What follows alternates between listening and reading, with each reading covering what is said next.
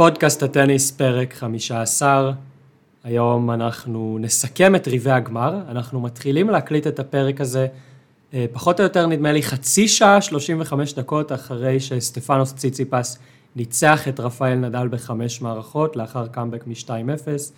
אה, שנינו עדיין שטופי אדרנלין, ארז גם שטוף, אני חושב, בדיכאון. אה, ארז, נתחיל בלשאול אותך מה שלומך ולדאוג לך, האם אתה בסדר, האם צריך להצמיד לך מישהו? אה, הייתי שמח אם היית מצמיד לי מישהו, מישהי, הכל, הכל תופס, אבל כאילו זה לא כל כך אופציה כרגע, אז כן. טוב, גם, בסדר, גם... זה לא, לא, לא שאלתי אם אני צריך. לסרסר לך עכשיו, רק שאלתי אם אתה, אם צריך להזמין לך שוקו חם.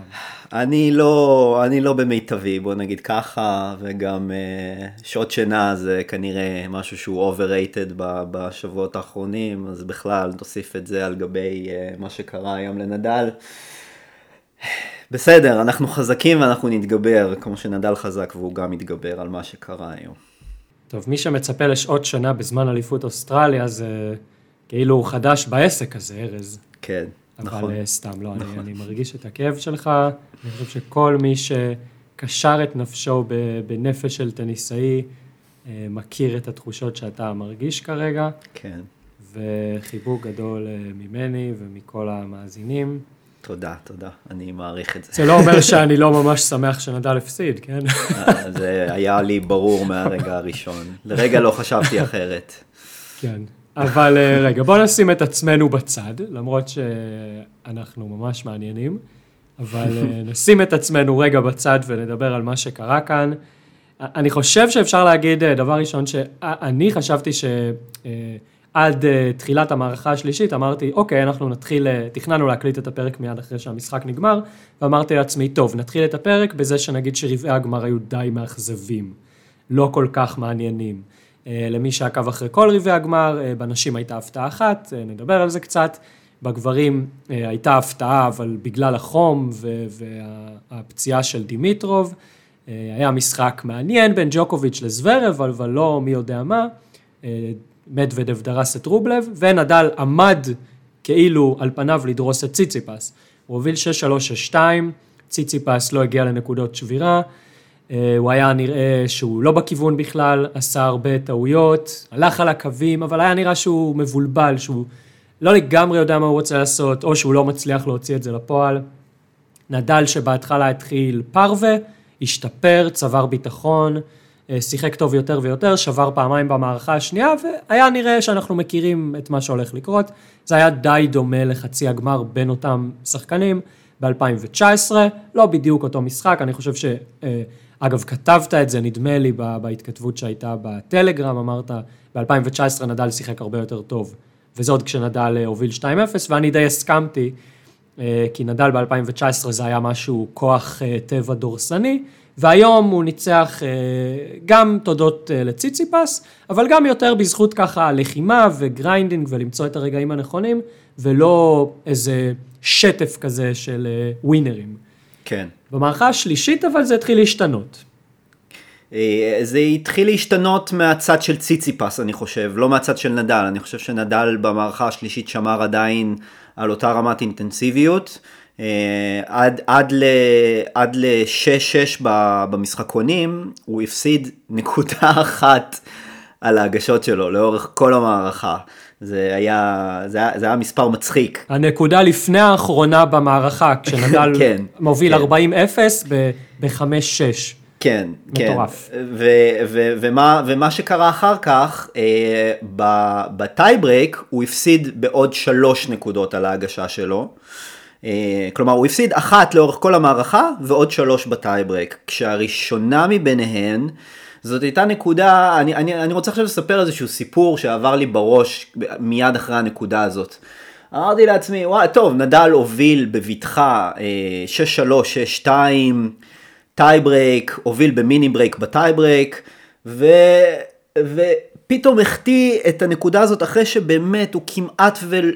ולא עשה טעויות לאורך שני הסטים הראשונים, באמת שיחק מדהים. ציציפס לא הצליח לעבור את, ה... את, אה, את השלושים באף אחד ממשחקוני ההגשה, כלומר אף משחקון הגשה שנדל הגיש לא הגיע אפילו לשוויון. בשלוש מערכות הראשונות. ו... כלומר, הדומיננטיות של נדל על ההגשות שלו הייתה כל כך, אה, כל כך מובהקת, שאף אחד לא נתן לציציפס סיכוי, אוקיי, אפילו הצליח להגיע לטייברק, בסדר, אז, אז גם אם נדל יפסיד את הטייברק פה, זה עדיין... זה כנראה סתם אה, איזושהי מעידה חד פעמית, אה, איבד קצת ריכוז בטייברק והמשחק אחרי זה יתהפך לכיוונו. אבל אני, מה שרציתי להגיד על הנקודה הזאת בטייברק, בנקודה השנייה של הטייברק, שנדל החטיא את הסמש, אז אני פתאום כזה, עבר לי איזה חיזיון כזה בראש, וואי, יש מצב שנדל בסוף יפסיד את המשחק הזה, וזו הנקודה שהוא יחזור אליה כנקודה שהייתה ה turning point, ואז כאילו מיד השתקתי את עצמי וזרקתי את המחשבה הזאת לכל הרוחות, ומה הסיכוי שבאמת משהו כזה יכול לקרות, כאילו באמת, נו, בחייאת רבאק, זה אחד אחד בטייברק, בסדר, עשה טעות אחת, מה הסיכוי שזאת באמת תהיה הנקודה שתשנה את כל המומנטום של המשחק, ווואלה, כאילו... אני לא יודע אם אנחנו עכשיו נתלה את הכל בנקודה הזאת, אבל יש בהחלט מצב שיהיה איתה ה turning point. כן, היו שם, היו שם, לנדל היו שתי טעויות מסמרות שיער. הראשונה זה באמת הסמש הראשון הזה שהוא החטיא שם ברשת, אה, והשנייה זה עוד סמש. נכון, הוא היה קצת יותר קשה. הוא היה קצת יותר כן, קשה. סמש מה baseline, כן. שנדל, אבל גם סמש קשה, נדל לא מחטיא סמשים. נכון. נדל, זה, זה מין שחקן כזה שכשהוא מקבל סמש, הוא לא מחטיא אותו, אין לו, אין לו, אין לו, יש אה, כל מיני שחקנים, כן, שיש להם נקודות שברון לב כאלה, שאתה זוכר אותן ככה טוב. אה, ג'וקוביץ' עם הסמש אה, שהוא נגע ברשת, כן, בחצי גמר הזה מול נדל. ב-2013, לנדל כן. אין, אין החטאות כאלה של סמשים, לא מהקו האחורי ולא זה. אבל חוץ מזה, הוא, הוא טעה בטייברייק הזה ארבע או חמש פעמים, חלק מהטעויות כאילו יותר מובנות וחלק פחות. אבל זה היה טייברייק על הפנים של נדל בסטנדרטים שלו. הוא נכון. ממש, אה, אתה יודע, קשה להגיד במערכה כזאת צמודה, וגם ציציפס שיחק טוב באותו שלב, אבל קשה להגיד ש... שהוא, אתה יודע, ש, שהוא נתן לציציפס את המשחק, שציציפס לא עשה כלום. אני מסכים, אבל בהתחשב במה שקרה בכל השלוש מערכות הראשונות, בוא תגיד אתה, אתה, אתה באמת האמנת שבאמת המשחק הזה יכול להתהפך פתאום? לא, לא, לא, לא. ברור שלא האמנתי, שה... אני לא חושב שהיה מישהו שהאמין. אה, אני חושב שאת הטייברייק, אתה יודע, ברגע שמגיעים לטייברייק, אה, הכל יכול לקרות. אני חושב שהדינמיקה במשחק אחרי הטייברייק הפכה להיות מאוד מאוד דומה למשחק אה, של נדל מול מדוודב בגמר בארצות הברית. שגם מדוודב גירד שם את המערכה השלישית והרביעית, וככל שהמשחק התקדם נדל נראה פתאום יותר עייף. מדוודב נראה יותר בטוח בעצמו. אה, נדל יותר התקשה מול ה... בהחזרות. במשחק ההוא מול מדוודב, אה, תחילת המערכה החמישית, הוא הצליח לשבור והמשחק התהפך. מה שהיום לא קרה, כי נדל היה ביום, ואולי זה היה המפתח למשחק הזה, זה היה יום החזרות נוראי מבחינת נדל. הוא לא הצליח לעשות כלום מול ההגשות של ציציפס. בוא נגיד ככה, אה, במערכות 3, 4 ו-5, חוץ משני הגיימים האחרונים, נדל הצליח להגיע ל-30 רק פעם אחת לאורך כל שלוש המערכות האלה, על הסרף של ציציפס. הוא ניצח ב-13 נקודות, במצטבר, עד המשחקון האחרון במערכה כן. החמישית, מול ההגשות מטורף. של ציציפס. מטורף. מטורף, וזה, אנחנו מדברים פה על, אני מחשב את זה בראש, 16 אה, משחקוני הגשה, כולל הטייברק, כן. שנחשיב כן. אותו לצורך העניין. פחות מנקודה בממוצע למשחקון. כלומר, במשחקון הממוצע נגמר על האפס. כן. כן, אם אפשר להגיד את זה ככה. זה יוצא דופן, בהתחשב בזה שאנחנו יודעים, כן, אם נסתכל על סטטיסטיקות היסטוריות, שנדל מנצח אה, אחוז אה, סופר גבוה בנקודות במשחקוני ההגשה של היריבים שלו, כן, מבחינה היסטורית, אני לא זוכר אם הוא מדורג ראשון בהיסטוריה או משהו כזה. הוא ראשון, הוא ראשון על הסרב השני בוודאות, על הסרב הראשון אני לא זוכר, אבל גם הוא אחד מה... אחד אני חושב שאני אבדוק את זה בזמן, ש, בזמן שנדבר, אבל הוא, הוא מבחינת כמה משחקונים הוא שובר בסך הכל, כמה משחקונים הוא מנצח, הוא... הוא בטופ ההיסטורי, כלומר, כן. אנחנו מדברים על היסטוריה אי פעם של ה-ATP, לא רק שחקנים פעילים. כן. אה, ואנחנו יודעים שיש לו קושי מול אה, שחקנים גבוהים שמגישים חזק. זה ידוע, אבל אפילו במשחקים שלו מול איזנר, מול, אה, כאילו, מול, מול ראוניץ', אני לא זוכר מצב כזה. זה היה באמת יום יוצא דופן, אני לא לגמרי בטוח מה קרה שם, מה ראינו. ציציפס הגיש טוב, אבל זה לא היה איזה יום הגשות אלוהי. הוא הגיש מה, 16 אייסים, 17 במשחק? זה לא, כאילו, מרשים, כן? אבל לא, אתה יודע. כן, אני חושב אבל שזה לא רק ההגשות עצמן, אני חושב זה גם שזה כל משחק ה baseline שלו. פשוט השתפר פלאים, כאילו, ל... במיוחד במערכות 4 ו-5, כאילו גם במערכה שלישית, אבל במיוחד במערכות 4 ו-5, הוא כמעט ולא עשה טעויות, הוא כמעט ולא החטיא יותר כדורים, במערכות הראשונה והשנייה, הוא החטיא המון, כאילו נדל שיחק לו לבקאנד, והוא פשוט היה טועה פעם אחרי פעם אחרי פעם, וזה כמעט ולא קרה ב... ב... לקראת סוף, בשלבים האחרונים של המשחק. כן, נגיד שציציפס הכה פחות טעויות לא מחויבות מנדל, בחמש מערכות. זה מדהים. כן. זה, זה מדהים. ואגב, אני מסתכל עכשיו על הנתונים של שחקנים פעילים, נדל מדורג ראשון.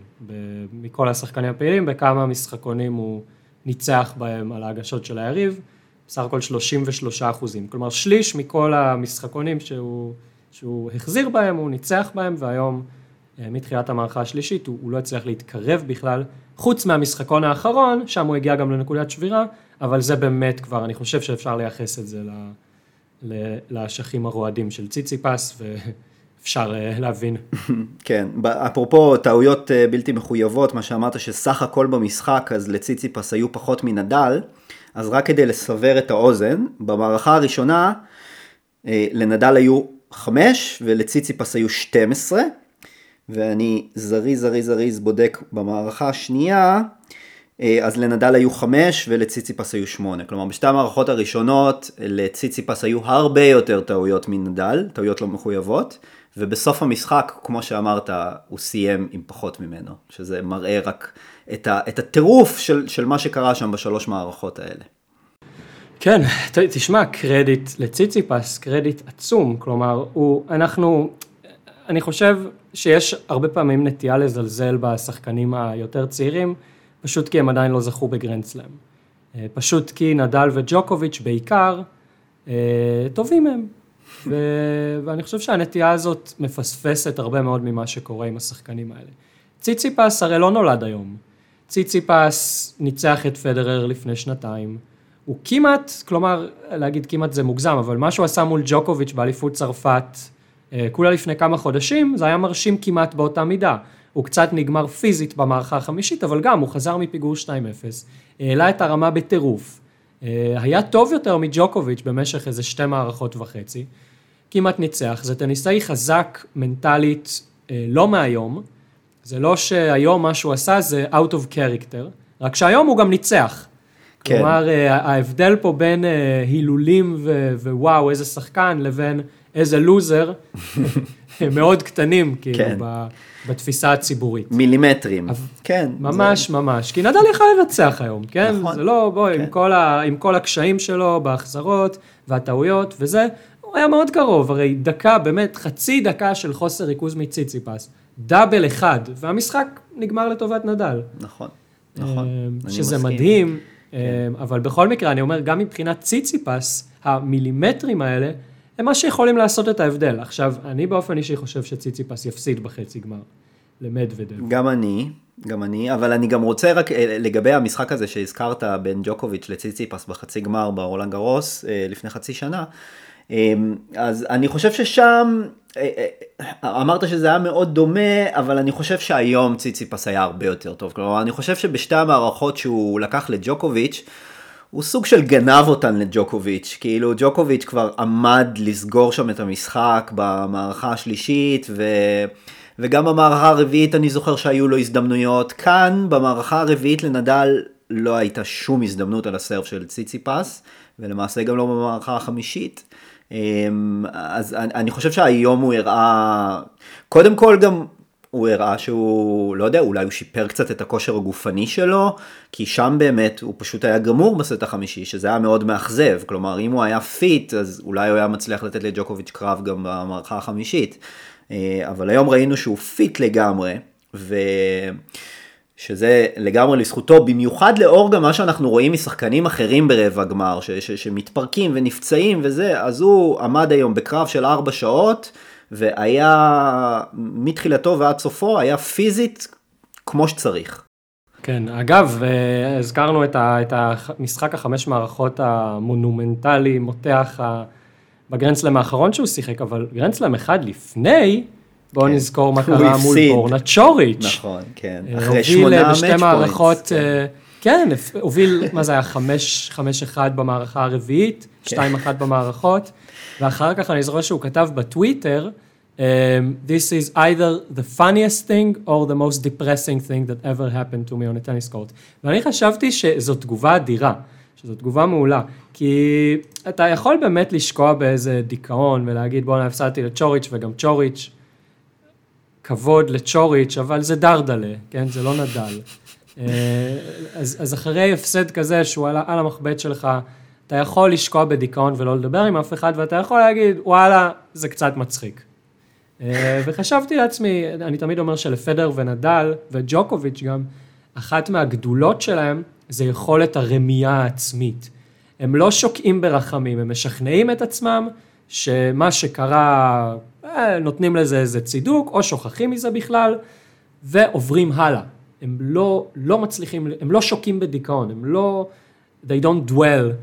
ו, וציציפס, אני חושב, הוכיח שגם לו לא יש את היכולת הזאת, יכולת ארוכת הטווח, אה, בעצם ללמוד מהפסדים ולא לשקוע בהם ולהשתפר מהפסד להפסד, וזאת יכולת של אלופים. כי לנצח משחק אחד צמוד זה נחמד, זה חמוד, אבל בטניס זה משהו שהולך ומתמשך, בטח מול השחקנים האלה שאתה חייב להמציא את עצמך מחדש ולהשתפר במשך חודשים ושנים.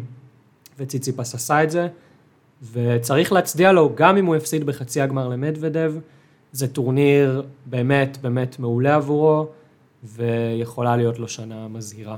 כן, והוא עוד לא הפסיד אגב, הוא גם יכול לנצח. כאילו, אנחנו... הוא גם יכול לנצח, חד משמעית, חד משמעית. כן. כן. אפילו אם יפסיד, אבל מבחינתי, הלוואי שינצח, כן? שלא... אני מאוד מאוד אוהב את השחקן הזה. אז, אז אוקיי, אז פה אנחנו חלוקים, אני חד משמעית מעדיף את מדוודב, אה, אני הרבה יותר אוהב אותו מאשר את ציציפס, אני גם לא כל כך אוהב האמת את התגובות של ציציפס אחרי ניצחונות שלו, הוא קצת יהיר, אני לא כל כך אוהב את זה, גם היום היה לו, my tennis uh, was speaking for itself, משהו כזה, נו באמת, כאילו, ת, תגיד איזה מילה טובה כאילו על נדל, בחייאת רבאק. לא יודע, לא אהבתי את זה כל כך. בכל מקרה, אמ, אם, נקוד, אם נסתכל, נדבר שנייה רגע שוב על, על נדל, אז, אז נדל שוב מסיים אוסטרליאן אופן אה, לא מוצלח מבחינתו, הוא... זה לא ה-happy place שלו, אין, אין לי משהו יותר חכם להגיד, זה פשוט מקום שלא מאיר לו פנים פעם אחרי פעם אחרי פעם. ו... אמ, אבל אם, אם הנבואה שלי באמת אה, אה, תתממש, הנבואה שלי מ... מהפרק שהקלטנו על אוסטרליה 2017, אז כל עוד הוא ממשיך לא להצליח באוסטרליה, אז הוא ימשיך להצליח במקומות אחרים, אז אולי בזה אני אתנחם. כן, אני יודע, אה, תשמע, בסוף הבן אדם מזדקן, הוא בן 34 ובאליפות אוסטרליה בשנה שנה הבאה הוא יהיה בן 35, אנחנו התרגלנו לזה שיש כמה טניסאים ש...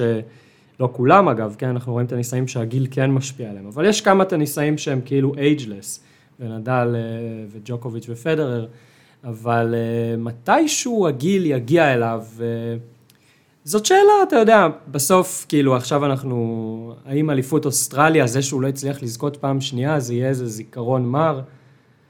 לא יודע, אה, בסוף, בכל ההישגים המדהימים שלו בקריירה, אם, בוא, בוא נגיד, מי שקורא לזה כתם שחור, אז זה לא...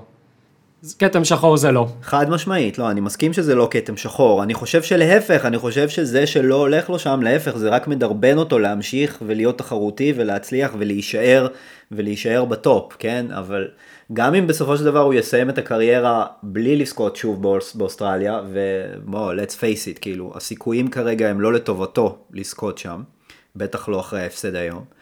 אה, אז אה, הקריירה שלו היא עדיין אחת הכי גדולות בכל הזמנים, אם לא הכי גדולה. אה, נציין גם שזה היה ההפסד, קודם כל נציין כמה דברים, נציין שנדל השתווה אחרי שני הסטים הראשונים שהוא ניצח, אז הוא השתווה לג'ימי קונורס, סליחה, לג'ון מקנרו. ב... זה דומה, זה דומה, גם האימהות שלהן מתבלבלות לפעמים, זה בסדר. איי איי איי. לג'ון מקנרו במקום השני ברצף אה, מערכות בסלאמים עם 35 סטים רצופים. אה, שני לרוג'ר פדרר, שהשיא שלו השתרע על פני שנים 2006-2007 אם אני זוכר נכון. ובנוסף הוא, זה ההפסד השלישי סך הכל שלו בקריירה אה, בחמש מערכות אחרי שהוא מוביל 2-0. ששני ההפסדים הקודמים היו לפדרר בגמר מיאמי ב-2005 והשני היה אה, מול פוניני בסיבוב השלישי ב-US Open ב-2015. כן. שני המשחקים אגב מאוד מאוד שונים מהמשחק היום. נכון. כי אם ב-2005 אז היה נדל מאוד צעיר, הפסיד שם בטי ברייק במערכה השלישית, ואז פדרר ככה הצליח לכפות את עצמו על המשחק, ופוניני went for broke, ככה כל, כל חבטה ווינר על הקו.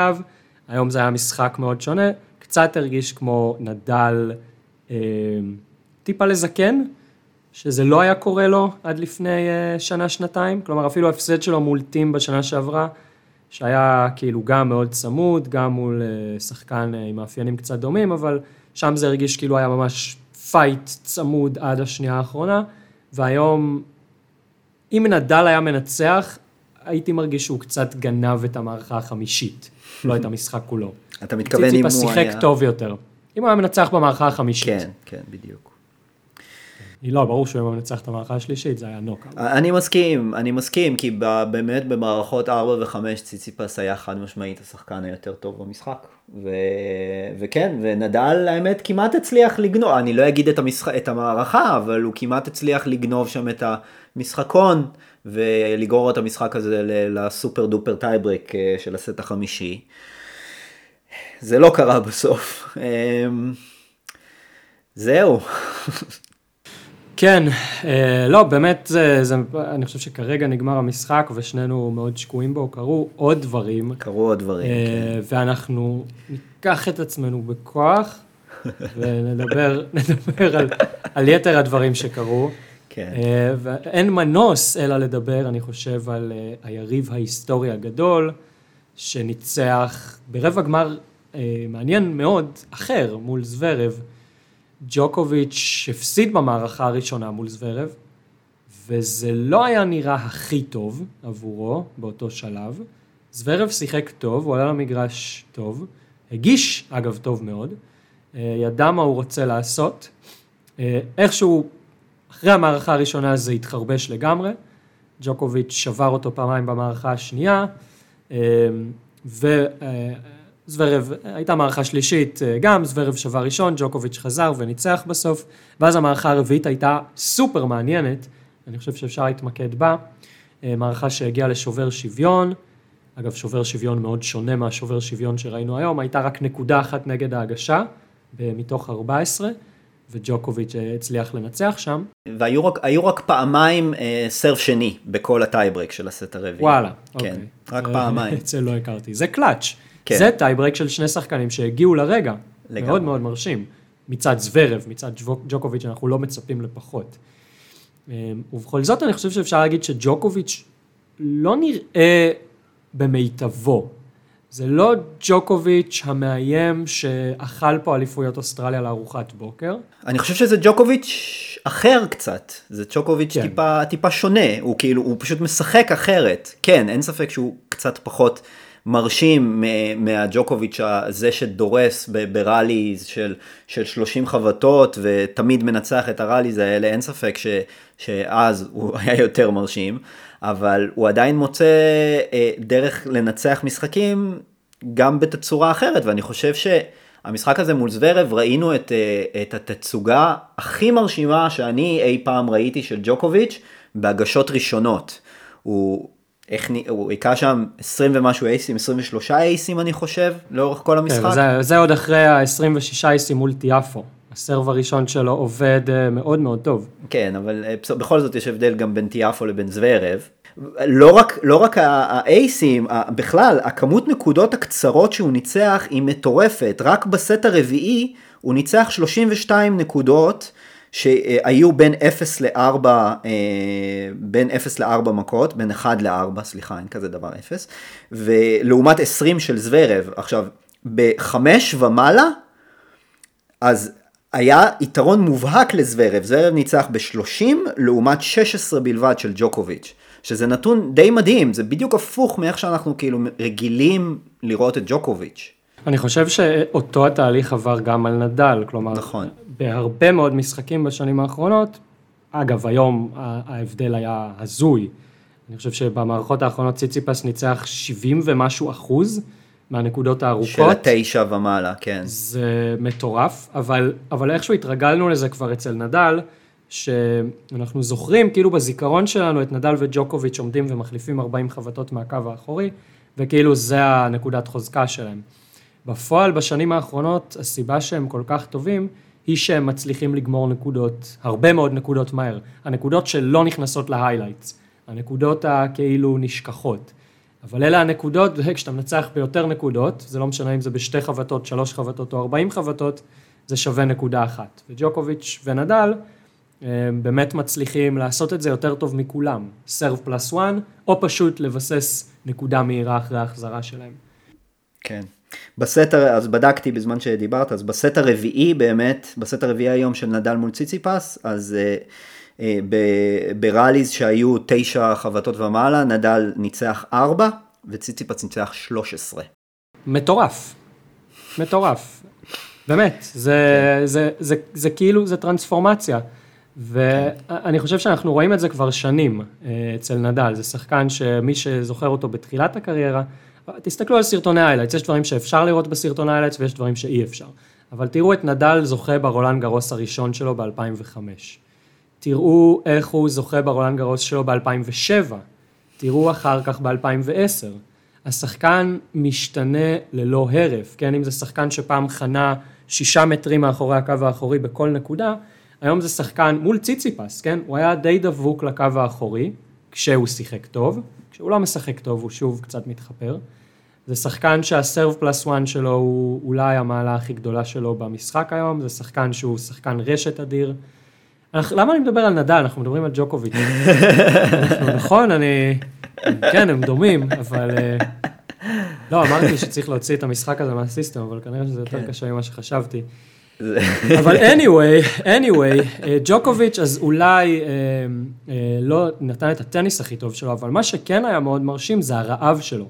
הבן אדם חי את המשחק הזה מאוד מאוד באינטנסיביות, הוא צעק על עצמו, הוא צעק לעבר הבוקס שלו, הוא שאג שם, הוא ריסק מחבט, ריסק, מה זה ריסק?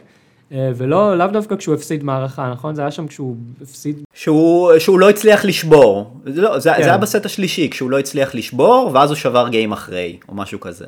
אז הבן אדם רעב, אני זוכר שדיברנו בסוף השנה שעברה על האם, כן, ג'וקוביץ' אומר, המטרה שלי זה לעבור את נדל ופדר בגרנדסלמים, זאת המטרה שלי, ואמרנו, הוא גם, ודיברנו על זה כשהיה לו סדרה של הפסדים שם בסוף השנה, כולל ההפסד ל... ללורנצו סונגו האגדי, 6-1-6-2, כן. ואמרנו, אה, טוב, ג'וקוביץ' בבעיה, כי אם הוא סימן לעצמו מטרה אחת ויחידה, שהיא כל סיבת הקיום שלו, ובטורנירים אחרים אין לו באמת מוטיבציה, אז למה שהוא פתאום יצליח, בום, להדליק את האש ברגעים שכביכול חשובים לו? זה לא עובד ככה. אז אולי זה כן עובד ככה. אה, ג'וקוביץ' צריך לזכור באליפות ארה"ב קרה מה שקרה, ריסוק הגרון המפורסם, ובאליפות צרפת הפסיד לנדל בגמר הדי משפיל אפילו, הייתי אומר. כן. כן. אמ, ו, והיה נראה שהסיכויים שלו להדביק את נדל ופדרר ממש מצטמקים, כי יש חלון הזדמנויות בסוף סופי, עם כל כמה שאנחנו חושבים שהחבר'ה האלה הם בני על מוות. בסוף, שנה, שנתיים, זהו, והוא בפיגור שלושה, שלושה זה הרבה. נכון. אם זה לא עכשיו, זה לא יקרה. והוא מודע לזה מאוד. אבל תראה נמרוד, אני, אני חושב, אני חושב שגם אם הוא יזכה בטורניר הזה, אנחנו עדיין לא נוכל ב, אה, לקבל את התשובה לשאלה ששאלת. כלומר, יכול להיות שהוא יזכה השנה באוסטרליה, יש לו אחלה סיכויים לעשות את זה, אה, אבל, אבל גם אם הוא יזכה, אז עדיין אנחנו לא נוכל באמת לקבל את התשובה לשאלה של האם הוא באמת עכשיו יצ... אה, אה, יכול להתרכז אך ורק בסלאמים ולהתעלם מכל שאר הטורנירים, ועדיין להיות כל כך דומיננטי בסלאמים. אני חושב פשוט מהסיבה שאנחנו הגענו לאוסטרליה אחרי פגרה די ארוכה ואחרי שלא היה שום דבר לפני כן, אז כלומר, זה לא שהיו לו כל מיני טורנירים קטנים לזלזל בהם בדרך, או לא להשקיע בהם מאמץ וכולי. אז uh, אני חושב שגם אם הוא יזכה באוסטרליה, אז אני חושב שהמבחן הגדול של האם באמת הוא יוכל לבוא ולהתרכז אך ורק בסלאמים ובכל שאר הטורנירים להיות בחצי קלאץ', uh, זה, זה, זה עוד נועד uh, לעמוד בפני מבחן בעיניי. בהחלט, אם כי מה שכן למדנו זה שהוא הופיע פה. הוא בטורניר הזה. לגמרי. ואגב, אה, לא דיברנו על הפציעה שלו, ובצדק, כי היא מאחוריו. מה שכן אפשר להגיד זה להתייחס למה שג'וקוביץ' אמר אחרי המשחק, מה שגם מתקשר למשחק בין דימיטרוב ו- וקרצב, וג'וקוביץ' אמר באופן מאוד ביקורתי, ג'וקוביץ' לא חוסך אה, מלשונו כידוע בביקורת, והוא אמר, יש יותר מדי פציעות, אנשים לא מבינים מה זה אומר עבור טניסאים להיות שבועיים בבידוד, מה זה עושה לגוף שלנו. אנחנו נצטרך למצוא פתרונות יותר טובים להמשך, ואנחנו נראה איך העונה הזאת תמשיך, כי אנחנו חייבים לשמור על הטניסאים. את זה הוא אמר אחרי שהוא נשאל על היריב שלו בחצי הגמר, והוא אמר, ראיתי מה קרה לדימיטרוב. אז מי שלא ראה, מה שקרה לדימיטרוב, עד כמה שאנחנו יודעים, זה שהוא נפצע בגב יום לפני המשחק, יום לפני רבע הגמר. אה, הוא ניסה להתאושש, אחר כך בדיעבד רואים, אה, ראו תמונו, אה, צילומי וידאו של המאמן שלו מעשה לו את הגב לפני העלייה למגרש. כלומר, הוא עלה למגרש עם הפציעה, אנחנו לא ידענו על זה, כלומר, אף אחד לא ידע שהוא עלה למגרש עם פציעה. הוא ניצח במערכה הראשונה די בקלות, במערכה השנייה הרמה שלו ירדה, עד סוף המערכה השלישית הוא לא זז, הוא, הוא ויתר על המערכה, והיה די ברור שהמשחק גמור, הוא המשיך שם, כבוד לדימיטרוב שהמשיך עד הסוף ולא, ולא פרש. אבל, אה, אבל אה, הייתה לו את הפציעה הזאת שהיא כאילו הגיעה משום מקום, אבל אומר לנו ג'וקוביץ' זה לא משום מקום. אה, קראתי ראיון די מעניין עם מאמן הכושר של אנדי מארי, שהוא אמר, טניסאים, גוף של טניסאים זה כמו מכונית מרוץ, זה משהו שצריך כל הזמן לשמן, כל הזמן לטפל בו. אתה לא יכול להשאיר אותו במחסן שבועיים ולצפות שהופ, תוציא מהמחסן והיא תוכל שוב לנסוע ככה בלי עוד סדרה ארוכה של טיפולים. חד משמעית, זה לא רק טניסאי, זה כל ספורטאי. כל היום לזוז. כן, אני ש... לא יודע, אני, אני מכיר את הניסאים, אה, אני מניח שזה נכון לכל ספורטאי, אבל הטניסאים, כן, הטניסאים שהיו ב-best case scenario, כן, אלה שיכלו לצאת ולהתאמן, כמה ניתנו להם? חמש שעות ביום, לאימוני כושר, פלוס אימוני טניס, פלוס אה, מסאז' או whatever on site, חוץ מזה הם היו בחדר 19 שעות ביום. וזה ה-best case. ה-worst case זה אלה שהיו בחדר 24 שעות ביום. אגב, כן. ג'ניפר בריידי, אחת מהן הגיעה לחצי הגמר. כן. וגם קרצב. קרצב היה חלק מה-hard lockdown. הוא היה ב-hard lockdown? הוא גם בחצי הגמר. כן, כן. אוקיי, אוקיי. אמ, אז שניים מהם הגיעו לחצי הגמר, אבל uh, הרוב נפלו כמו זבובים בסיבובים הראשונים. נכון. אבל בכל מקרה, גם ה-best case, ג'וקוביץ' אומר, חבר'ה, זה לא יעבוד ככה, בשום פנים ואופן. כן. הדבר הזה גורם לנזק. ו- ואנחנו ראינו את זה גם אצל נדל, גם אצל דימיטרוב, גם אצל ג'וקוביץ', שניים מהם התאוששו מזה, אחד מהם, זה גמר לו את הטורניר. אה, שאלה טובה, מה יקרה בהמשך? כן, אה, אני רוצה, אני רוצה אבל שנתייחס גם למשהו שאני חושב כמה אנשים ביקשו מאיתנו אה, להתייחס אליו, שזה בעיניי גם כן נושא מעניין, שיש איזושהי תחושה ש... שציבורית עושים לג'וקוביץ' קצת יותר מדי את המוות. מה, מה, בהיבט של הפציעות, בהיבט של ה, ה, כל ה, הדיבור הזה על הפציעות ו, אה, ו, וזה שמשמיצים אותו יותר מדי וכולי וכולי, אז עכשיו אני רוצה, אני רוצה שנדבר קצת כאילו מה, על, על האם זה באמת יש לזה מקום. ו... עכשיו, אני אגיד מה דעתי בנושא. אני חושב שהאישיות של ג'וקוביץ' היא מאוד מאוד מורכבת, והיא לפעמים קצת קשה לעיכול. כלומר, אני חושב שאם נגיד נשווה אותה לאישיות של נדל, אז האישיות של נדל הרבה יותר פשוטה להבנה לנפש האדם. כאילו, הוא... אני לא אגיד שהוא לא בן אדם מורכב, כן, נדל הוא גם בן אדם מורכב, אבל הוא, הוא, הוא פחות או יותר יש לו, הוא, הוא one off, הוא לא, וג'וקוביץ', אתה כאילו, יש לך כל כך הרבה קטעים, שאתה כל כך שונא אותו, אבל יש גם כל כך הרבה קטעים שאתה אומר, וואו, בואנה, איזה בן אדם מרשים זה, וכל הכבוד לו, ווואלה, מגיע לו חיבוק עכשיו. ואני חושב שזה נורא מתבטא באמת ביחס, ביחס אליו ובתגובות הציבוריות אליו בכל מה שקשור ב, באיך שהוא מחצין את הפציעות שלו ובבקשות שלו למדיקל טיים-אאוט. אז אני חושב שהתקבע, התקבע ציבורית, התקבעה איזושהי תודעה ש, שג'וקוביץ' ברגע שהוא מפסיד, אז הוא מבקש פסקי זמן רפואיים, ואנשים לא אוהבים את זה. ואני חושב שזה שהוא עושה את זה, אני חושב שזה גם מאוד השפיע על זה שהוא גם אה, מדבר על הפציעות שלו אחרי המשחקים. כלומר, אני חושב שאם הוא לא היה עושה את ה medical timeouts האלה אה, בזמן פציעות, בפציעות בזמן משחקים, אז לאנשים היה פחות אכפת שהוא היה מדבר על הפציעות שלהם, uh, על הפציעות האלה לאחר מכן, בדיעבד. כי וואלה, אוקיי, שידבר, מה, זה לא באמת משפיע על המשחק, אז מה זה כבר משנה אם הוא מדבר או לא מדבר? זה קצת סוג של טרשטוק, אם אפשר להקביל את זה לטרשטוק בענפי ספורט אחרים. אולי הוא רוצה לעשות איזשהו לחץ פסיכולוגי על היריב, שיחשוב שהוא פצוע ושיש לו יותר סיכוי, ואז הוא פתאום יראה שהוא יעלה למשחק ויראה שג'וקוביץ' הוא בעצם קיר בדיוק כמו ש... כאילו אין שום פציעה. אז, אה, אז לא יודע, יש פה, זה, זה סיפור מורכב. אה, תגיד אתה, מה, מה דעתך, מה אתה חושב כאילו בכל העניין הזה? כי זה נראה שזה מעניין הרבה אנשים. זה לא, אני חושב שזה סופר מעניין, אני חושב שג'וקוביץ' הוא ללא ספק האישיות הכי מעניינת בצמרת. מבחינת אישיות הוא הרבה יותר מעניין מנדל ומפדרר, שהם... אה, אני, אני לא יודע אם זה רק בגלל שהוא מתרבות קצת שונה, מזרח אירופאי פרו-וסלאבי כזה, לא משנה, אבל אה, אני אגיד את הדעה האישית שלי, הדעה האישית שלי זה שללא ספק עושים לו אה, חיים קשים יותר מדי. אני חושב שג'וקוביץ' של 2007 שפרש ממשחקים זה לא ג'וקוביץ' של 2021. אה, אני חושב שהוא סופג הרבה מאוד ביקורת גם על הדברים שלו מחוץ למגרש, הרבה מאוד בגלל שהוא לא נדל ולא פדרר, אה, וזו דעתי, אישית, אבל, אבל אני אשים את זה בצד. אני אנסה אולי להגיד משהו על התפיסה הציבורית של האנשים שמעבירים עליו את הביקורת הזאת. אני חושב שהרושם הראשוני אה, לא נמחה לעולם, הרושם הראשוני מאותה תקופה של תחילת הקריירה שלו, הוא לא יוכל להיפטר מזה. אה, זה אולי לקח לטניסאים אחרים שילמדו. אה, ואני מדבר מי שקצת יותר צעיר בעסקי הטניס, או בכלל צעיר. על, על סוף שנות העשרה שלו בעצם, עוד לפני שהוא היה בן 20.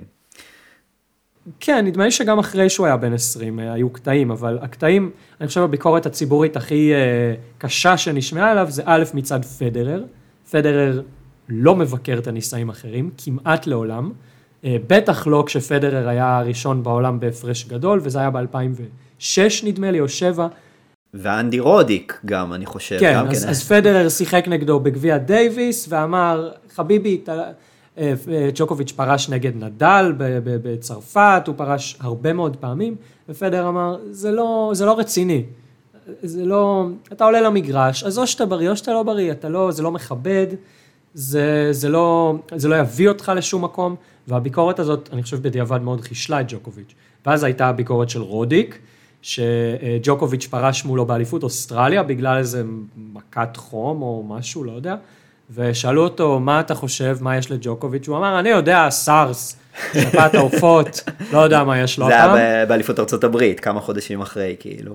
באליפות ארצות הברית, אה, ג'וקוביץ', כלומר, הפרישה הייתה באוסטרליה. כן. באליפות ארה"ב, ג'וקוביץ' אה, עקץ את רודיק, והשמועות הן שרודיק בחדר ההלבשה, תלה אותו אה, באוויר. הגיע לג'וקוביץ', כן. תפס אותו בחולצה, והטיח אותו בלוקרים, אה, ואיים עליו כן. שלא יהיה איזשהו... to disrespect him. אחרי שג'וקוביץ' דרס אותו באותו משחק.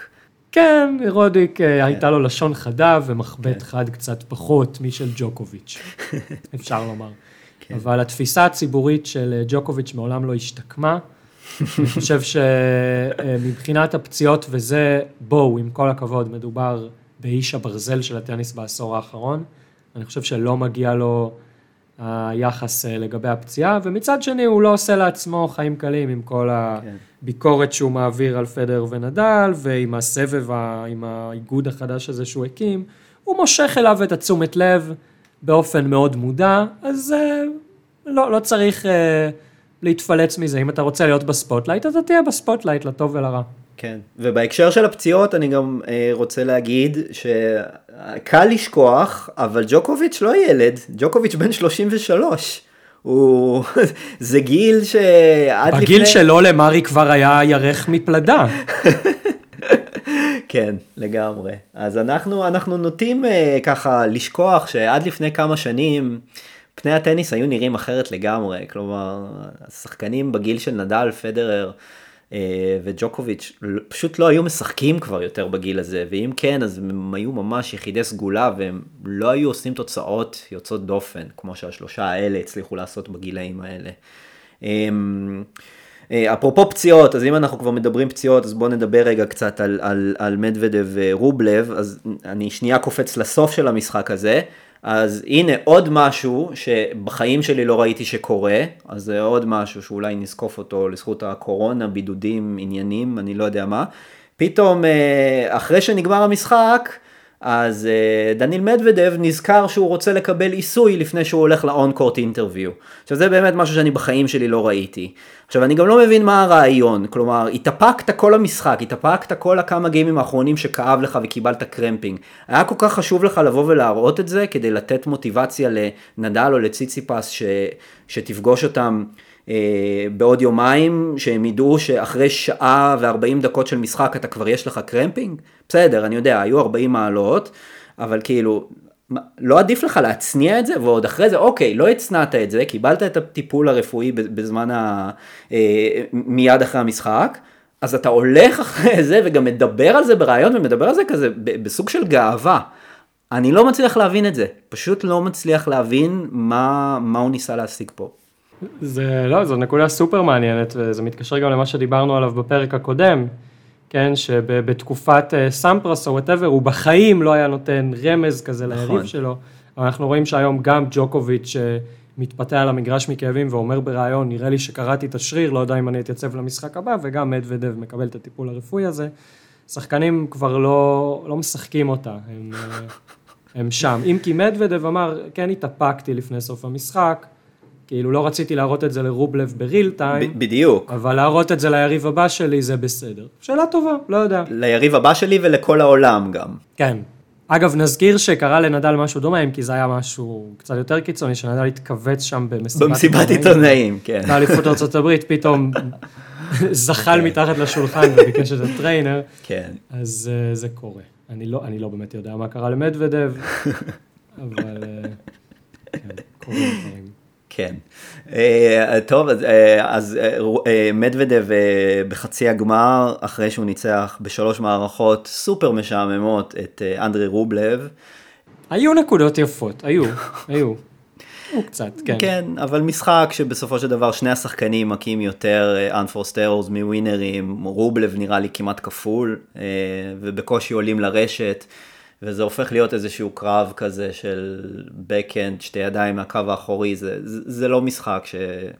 שקל לגלות בו עניין, בטח לא אם המשחק שבא אחר כך זה מה שהיה לנו עם נדל וציציפס, כאילו, אז... אה, אה, לא יודע, אני חושב שעל המשחק הזה אין לי הרבה מה להגיד כל כך על, על מדוודב, על רובלב אני דווקא כן הייתי אומר שהוא הוא צריך להתבגר קצת, אני חושב, כאילו הוא אמנם משחק אה, טניס מאוד יפה, אבל אם הוא רוצה לשבור תקרת זכוכית, אז הוא צריך קצת להתבגר והוא צריך להפסיק לעשות פרצופים של, אה, של סובל ושל אה, מסכן ושל לא הולך לי.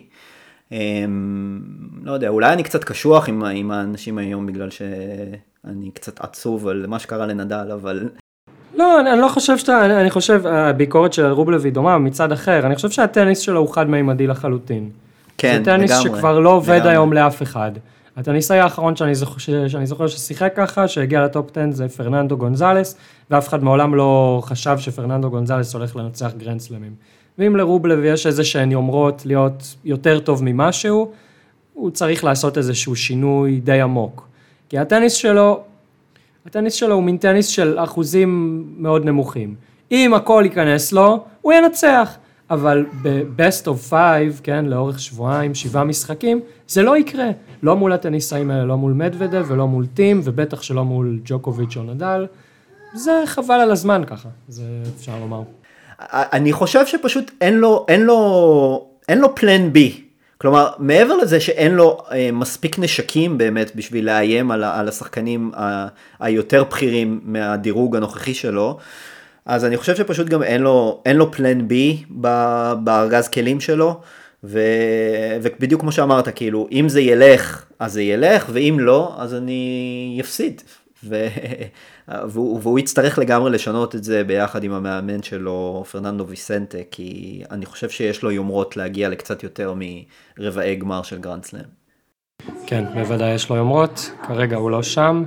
אה, ורבע הגמר האחרון, טוב, דיברנו קצת על דימיטרוב, אבל אסלן שוב, אה, כן. שוב הדהים בחצי הגמר, יש לנו ישראלי במרכאות כפולות בחצי הגמר, יש דיון מאוד ער במרשתת הישראלית על אה, למי שייך הקרדיט, והאם זה הישג ישראלי, או האם זה הישג רוסי, או whatever, לא נראה לי שניכנס לזה. לא. אולי ביום מן הימים נדבר על זה בנפרד, אני בטוח שיש לכל אחד מאיתנו את הדעות, ויש שלל דעות, ונשמור את זה בצד. נדמה לי שיש לך כמה אנקדוטות בימים האחרונים, שיחק, דיברת עם לא מעט אנשים שהיו מעורבים בגידול של השחקן הזה בישראל. אז כן, אני באמת ככה ניצלתי קצת את, ה, את הקשרים שלי אה, בעולם הטניס מימיי בשיפוט, אה, כדי באמת לנסות, אה, לא כדי לנסות לא, למצוא סיפורים מעניינים, אבל סיפורים כאלה עלו במהלך השיחה. אלא פשוט uh, כדי לנסות לה, להשלים את התמונה של איפה הוא היה ומתי בדיוק הוא חזר לרוסיה ומתי הוא הגיע לישראל וכל הדברים האלה והיו כל מיני פערים כזה ש, שהרגשתי שעדיין אין לי את התמונה השלמה בראש ורציתי להשלים אותה אני מודה שעדיין לא הצלחתי להשלים את כל החתיכות בפאזל הזה. אה, אבל אה, זה, אנחנו לא ניכנס לזה עכשיו, זה אולי שווה לעשות על זה פרק בפני עצמו, אבל לא ניכנס לזה עכשיו. אה, היה כן סיפור אחד חמוד שסיפר לי קוסטה מילר שאימן אותו אה, בשלהי השהייה שלו פה בישראל ביד אליהו כשהוא כבר היה אני חושב בן 15 משהו כזה. אז, הם, אה, אז קוסטה ניסה ללמד אותו קוסטה ביחד עם עוד בחור שאני לא כך זוכר את השם שלו ואני מתנצל ניסו ללמד אותו לעשות סרף שני קיק. ובמשך אימון שלם ניסו ללמד אותו והוא לא הצליח לקלוט את זה. לא קלט, לא קלט, לא קלט. יום אחרי זה קוסטה מספר לי, הוא מגיע למרכז בשעה אחת, האימון מתחיל בשעה שלוש. Uh, הוא רואה בשעה אחת, הוא כבר רואה את... Uh, הוא כבר רואה את, uh, את אסיק מכה שם את הסרב השני הזה שהם עבדו עליו יום קודם. מכה, מכה, מכה במשך שעתיים, והאימון מתחיל בשלוש, שעתיים לפני שהאימון מתחיל הוא כבר אה, מתאמן על, הס, על, ה, על הסרב הזה, על הסרב שני. עד סוף אותו אימון הוא כבר עשה את הסרב שני קיק כמעט פרפקט. אז כן, זה סיפור ככה חמוד על, אה, על מוסר עבודה ש, שהתחבא לו שם אה, כבר בגיל צעיר. אה, וזהו, ואנחנו, אני לא יודע, אולי זה קצת יהיה קיצ'י להגיד שהוא קוצר את הפירות אה, היום, אבל אולי זה לא קיצ'י, אולי זאת האמת, והנה, והוא בחצי גמר גרנד סלאם. חצי גמר גרנד סלאם והוא ישחק מחר מול ג'וקוביץ'. מול מטורף. נובק ג'וקוביץ', המקום, השחקן הראשון בעולם, לא יאמן, פשוט לא יאמן. מטורף. מהמקום ה-114 בעולם. כן. ה qualifier הראשון שמגיע לחצי גמר גרנד סלאם מאז שנת 2000. אה, כן, יש שם עוד כל מיני שיאים. השחקן כן, הראשון, עם ה prize money. אה, בעידן הפתוח שמגיע אה, בבכורה שלו בהגרלה ראשית לחצי הגמר. נכון. יותר מהכפיל את ה prize money שלו רק עם התוצאה הזאת. וואו. כן. לאיזה מקום הוא יעפיל? בהנחה שיפסיד? 42 לפחות, אלא אם הוא ינצח את ג'וקוביץ'. אלא אם ינצח את ג'וקוביץ'. כן.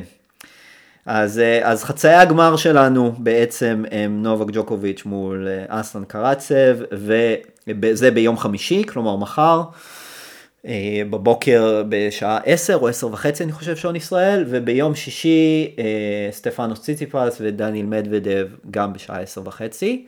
ולא לפני שיהיו לנו גם שני חצאי גמר של טורניר הנשים, שהם גם שניהם יערכו מחר אה, בלילה בשעון ישראל. כן, אה, אז, אז אנחנו הפלגנו פה בדיבורים על יריבי הגמר הגברים, אני חושב בעיקר, כלומר, אם לא היה היום ההפסד של נדל, אולי היינו, אולי היינו מתחילים בלדבר על זה שיש לי ברטי המדורגת הראשונה הפסידה ברבע כן. הגמר, במשחק אה, די מוזר. חושב שריבי הגמר של אנשים בגדול, בניגוד לשמינית הגמר, לא התעלו לרמה מאוד גבוהה, לכן הם קצת אה, בצל אולי של ריבי גמר הגברים. אה, המשחק הכי בולט באמת היה הפסד של ברטי לקרולינה מורחובה הצ'כית, כבר הזכרנו בפודקאסט הקודם, בפרק הקודם, שיש לה סגנון מאוד יפה, נעים לעין, אה, מין סמוד כזה, אפילו הייתי אומר טיפה פדררי, אבל לא ציפינו למה שקרה שם, ברטי שייטה לניצחון. אה, ובעצם בתחילת המערכה השנייה, אחרי שלושה משחקונים, לקחה medical timeout, בדיעבד סיפרה שזה בגלל שהיא אה, התפרקה שם מחום, ואז יש איזה סימן שאלה, אתה לא יכול לקחת medical timeout על זה שחם לך. כלומר, אז מה בדיוק נאמר שם ל trainer, על מה בדיוק היה הטיפול? הטיפול היה off court, כלומר כנראה במזגן בחדר ההלבשה, רק בשביל זה היה שווה לה לרדת מהמגרש, ומהרגע שהיא חזרה למגרש, ברטי התפרקה לגמרי. אה, אני לא יודע אם זאת הייתה התפרקות פיזית או מנטלית, במסיבת העיתונאים ברטי הקפידה לתת קרדיט ליריבה שלה, אבל אה, זה היה המשחק שלה והיא לגמרי פישלה שם, בדרך כלל נוטים לדבר על הלחץ של טניסאיות אוסטרליות בטורניר הזה, סם סטוזו אכלה הרבה מאוד שנים פה חרא, סליחה על המילה, אה, ולא הצליחה לפרוץ, והנה אותו דבר קורה לברטי, בלי קהל צריך להגיד, וככה יש לנו חצי גמר בין מוחובה לג'ניפר בריידי. שהיא אחרונת המבודדות בטורניר. כן. אה, שהיא גם עשתה חצי גמר, שהיא עשתה גם חצי גמר ב-US Open, כן. אז בריידי כאילו לא מפתיעה אותנו בנוכחות שלה בחצי הגמר, אה, למרות שהוא עדיין לא שם, אני חושב שמוכר לכל אוהד טניס, בטח לא בישראל. אני חושב שבאליפות ארה"ב היא שיחקה בשעות לילה מאוחרות, אה, שזה גם, יש לזה איזושהי משמעות לגבי האם מכירים אותה או לא, אבל בריידי היא שחקנית אה, מאוד מרשימה, יש לה forehand שהוא כמעט נדלי, עם כמות ה top spin שהיא מצליחה לשים עליו. אה, היא שיחקה בחצי גמר אליפות ארה"ב מול אוסקה, וזה היה משחק, אולי משחק השנה, בשנה שעברה, בסבב הנשים. אני מאוד ממליץ לחפש highlights, אולי אפילו נדביק קישור ל highlights בתיאור של הפרק.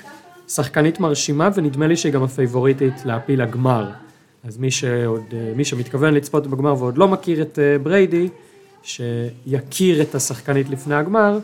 זה היה באותו ערב שהיה שם שני חצאי גמר מטורפים, החצי, זה היה חצי גמר אחד, והחצי כן. גמר השני היה אזרנקה וויליאמס, שגם כן היה מטורף וסרינה, לגמרי. נכון. כן. אם כי בריידי ואוסקה היה אפילו טוב יותר מבחינת האיכות, גם אם נכון. אה, פחות טוב מבחינת הסיפור. כן.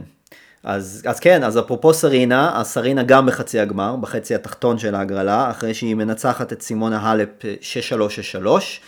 אה, המשחק שם לא התעלה לרמות יותר מדי גבוהות, תחילת הסט השני, אה, סרינה נאבקה שם, כלומר, האלפ, אני חושב, הובילה כבר פעמיים בשבירה, ופעמיים סרינה הצליחה לשבור אותה בחזרה.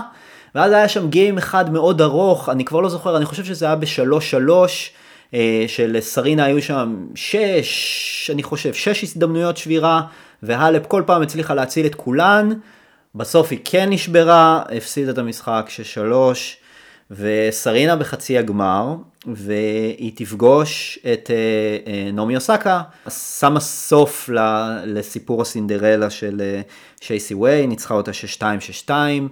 ואנחנו מקבל, מקבלים כאן גמר שאפשר לקרוא לו הגמר האמיתי? כן, אמרת באיזושהי פליטה פרוידיאנית, אמרת אנחנו מקבלים כאן גמר. אה, סליחה, חצי גמר. שהתייחסת לחצי הגמר, אבל כן, כן אני, אני חושב שכולנו מרגישים ככה. כן. כלומר, כמובן אי אפשר לדעת מה יקרה בגמר, בטח אם סרינה תעפיל לגמר אי אפשר לדעת, מכיוון שיש לה את כל הבעיות המנטליות שם בגמרים. אמ, אבל אה, אין ספק שאוסקה נגד סרינה זה, זה מרגיש כמו הגמר האמיתי.